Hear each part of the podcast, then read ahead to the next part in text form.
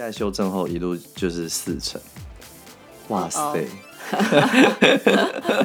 oh. 四成的我四成的一个限制，应该是我目前 so far 看到层数限制最最低的。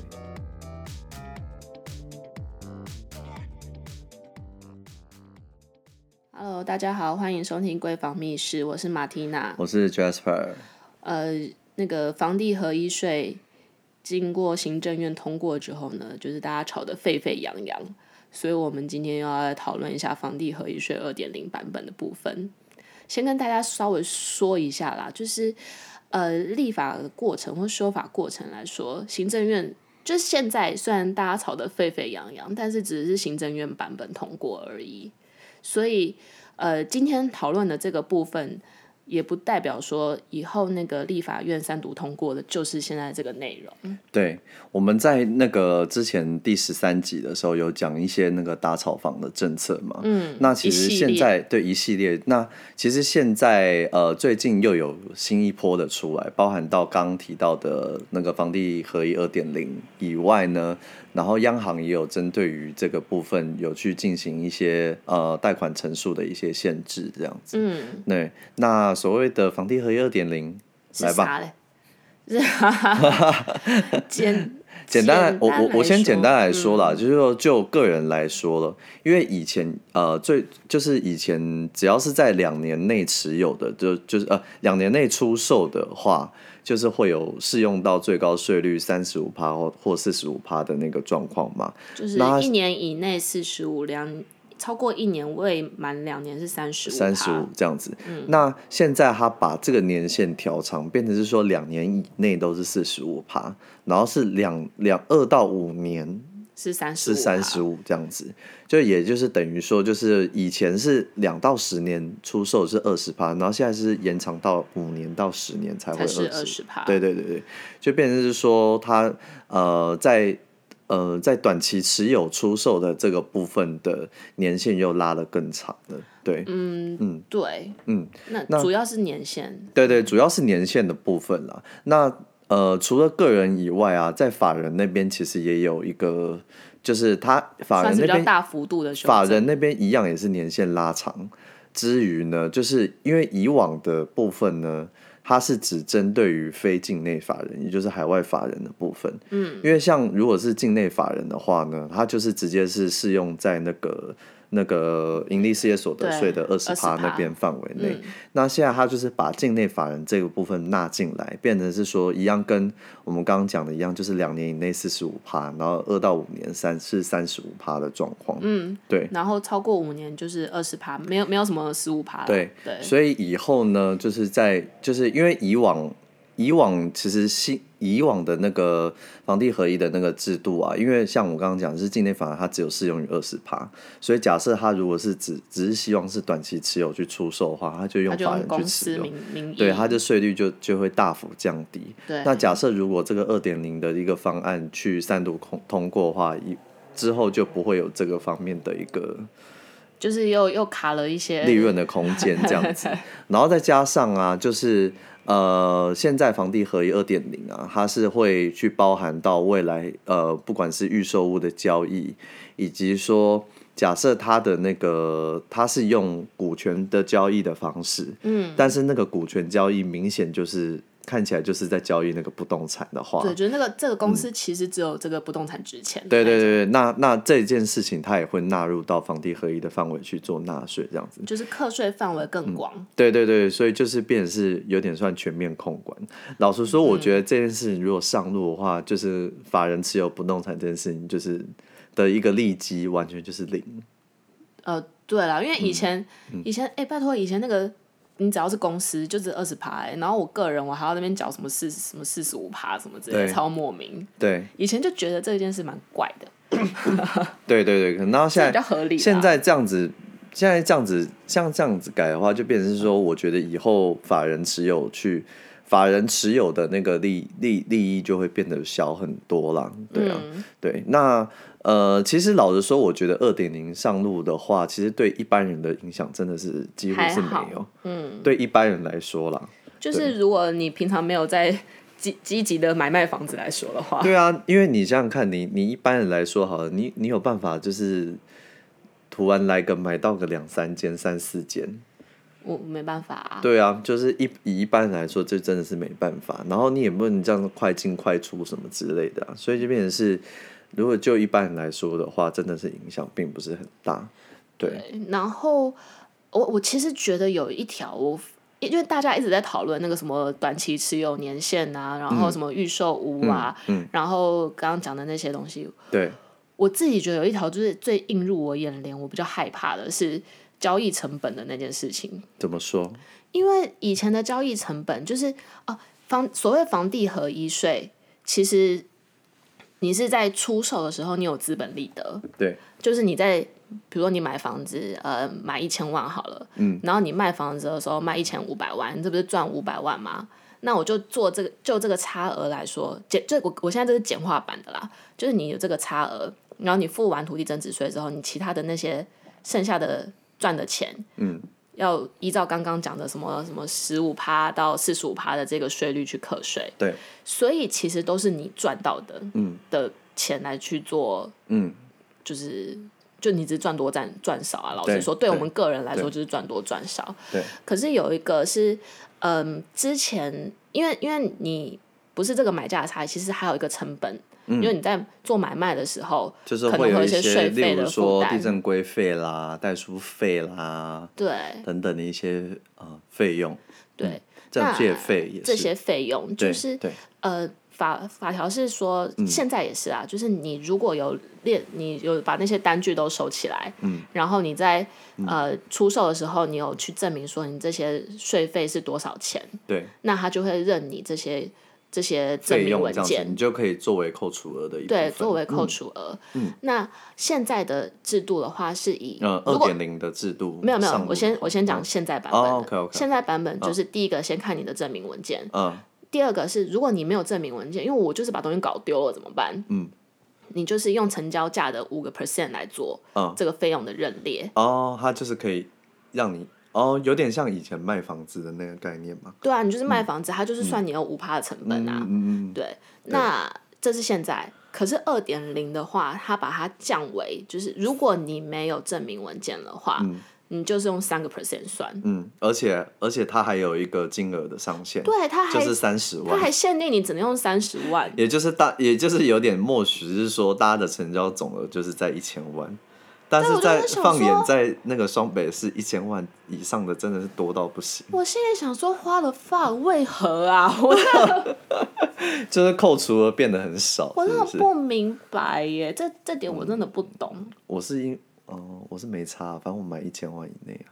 不是，可是 一千万房子很少，就不多啊。老实说，哦哦，OK，对。而且，嗯，就是为什么要修？就是修这个很很很那个啊，就是以三十万为限。我自己觉得，我自己觉得是蛮严苛的。嗯，可能对一些大户来说，哦，我这个成本只差个两万三万，或者只差了十万，没什么。嗯，可是对我这种小资主来说。如果我真的出售成本就是三十五万，嗯、你有没有扣这个五万？差很多哎、欸。嗯，对啊，对我来说都是钱啊。嗯，这点我觉得超莫名的，这点我有点生气。我，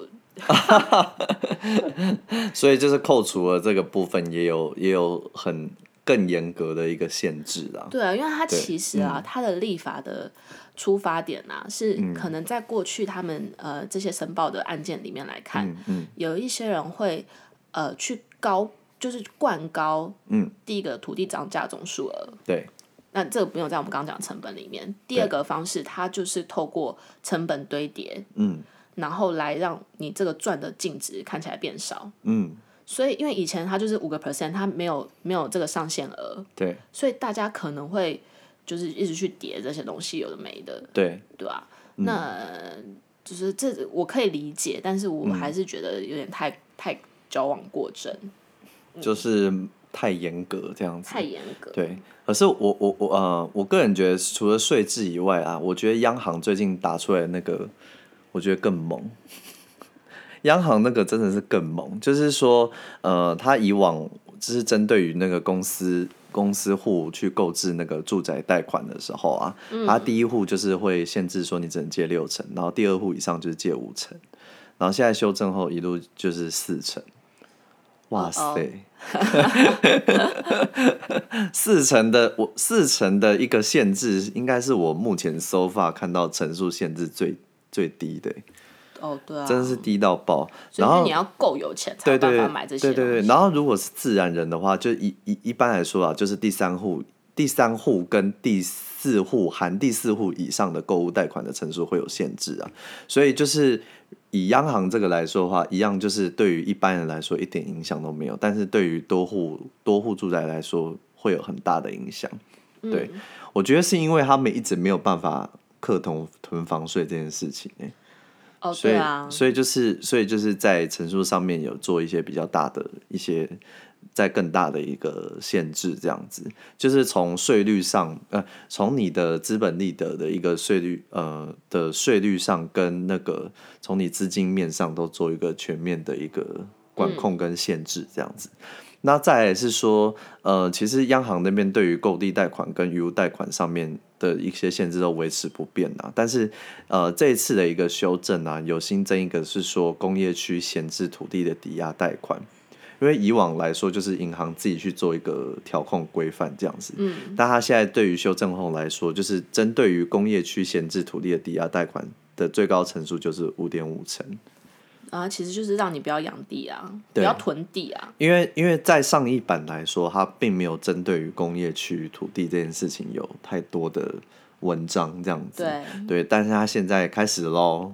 他也想到想到大家在炒工业区。开始喽。所以我觉得央行这这这这一趴还蛮猛的。嗯嗯，我自己就是因为刚刚讲刚刚 Jasper 讲那一整段都不干我的事，所以。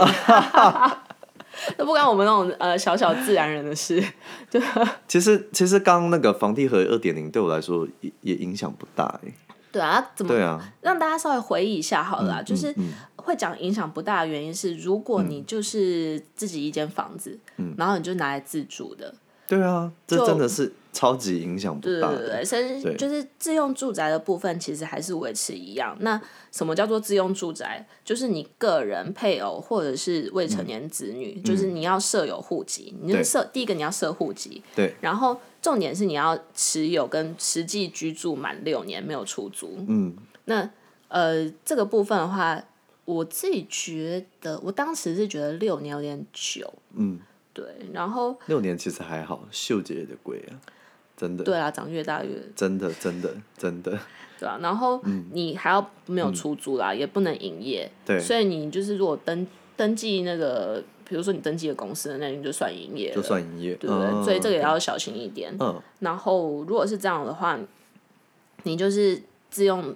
自用的税，自用住宅就适用自用自住宅税率，那就是十个 percent。哦、oh，OK。所以刚刚讲那个什么十五个 percent，那都是因为你不是自用住宅。是。对，那所以呃，如果是小，就是我们自己买房子是拿来住的，没有租人，基本上不太会有产生刚刚讲的那些问题存在啦。对。